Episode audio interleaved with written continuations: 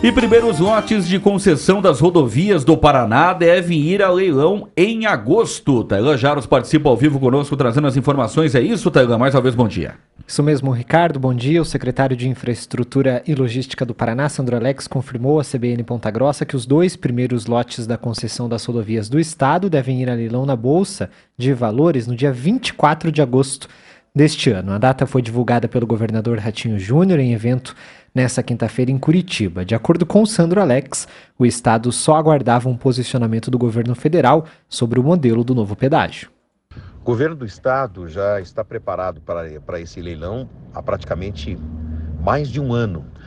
Nós estávamos aguardando o posicionamento do novo governo federal.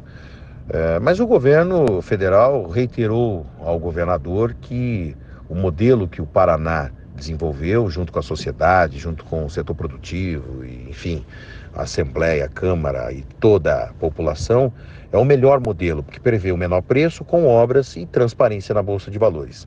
Então, é, mantido o modelo, agora tem um cronograma, nós devemos assinar a delegação nesta próxima semana.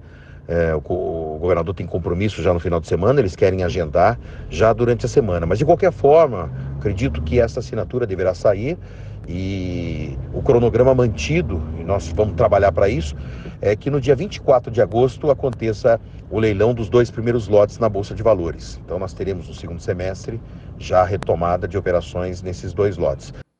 O governo do Paraná defende um modelo de concessão que prevê menor tarifa nas praças, leilão das rodovias na Bolsa de Valores, mais de 3 mil quilômetros de concessão em obras. O secretário de Infraestrutura e Logística destacou que os lotes, que, que os lotes 1 e 2 prevêem a concessão de rodovias aqui da região. Que inclusive compreendem rodovias da nossa região. No lote 1, a rodovia 277, o trecho de Guarapuava até Curitiba, além também da 476 Lapa e algumas periféricas estaduais. Então é um trecho importante que também tem a 373 de Ponta Grossa, a Ipiranga, Imbituva, Ivaí, Prudentópolis até o Trevo do Relógio. Também está no lote 1. E no lote 2, nós temos a descida da, da Serra do Mar, a 277, sentido Porto de Paranaguá. E junto nesse lote tem a rodovia 151, que é Ponta Grossa, Carambeí, Castro, Piraí, Jaguaraíva, e agora vai até Sengés e sobe também pela 092. Arapoti, Venceslau Brás, Siqueira Campos, Joaquim Távora até Jacarezinho e a saída de São Paulo para Ourinhos. Esse é o lote 2. Então são dois lotes muito importantes, são mil quilômetros, investimento de 20 bilhões que será batido no martelo da Bolsa.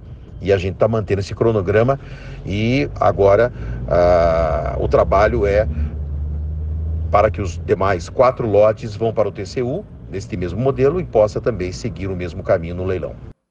Conforme o governo, a expectativa é da assinatura da entrega das rodovias estaduais ao governo federal já na próxima semana.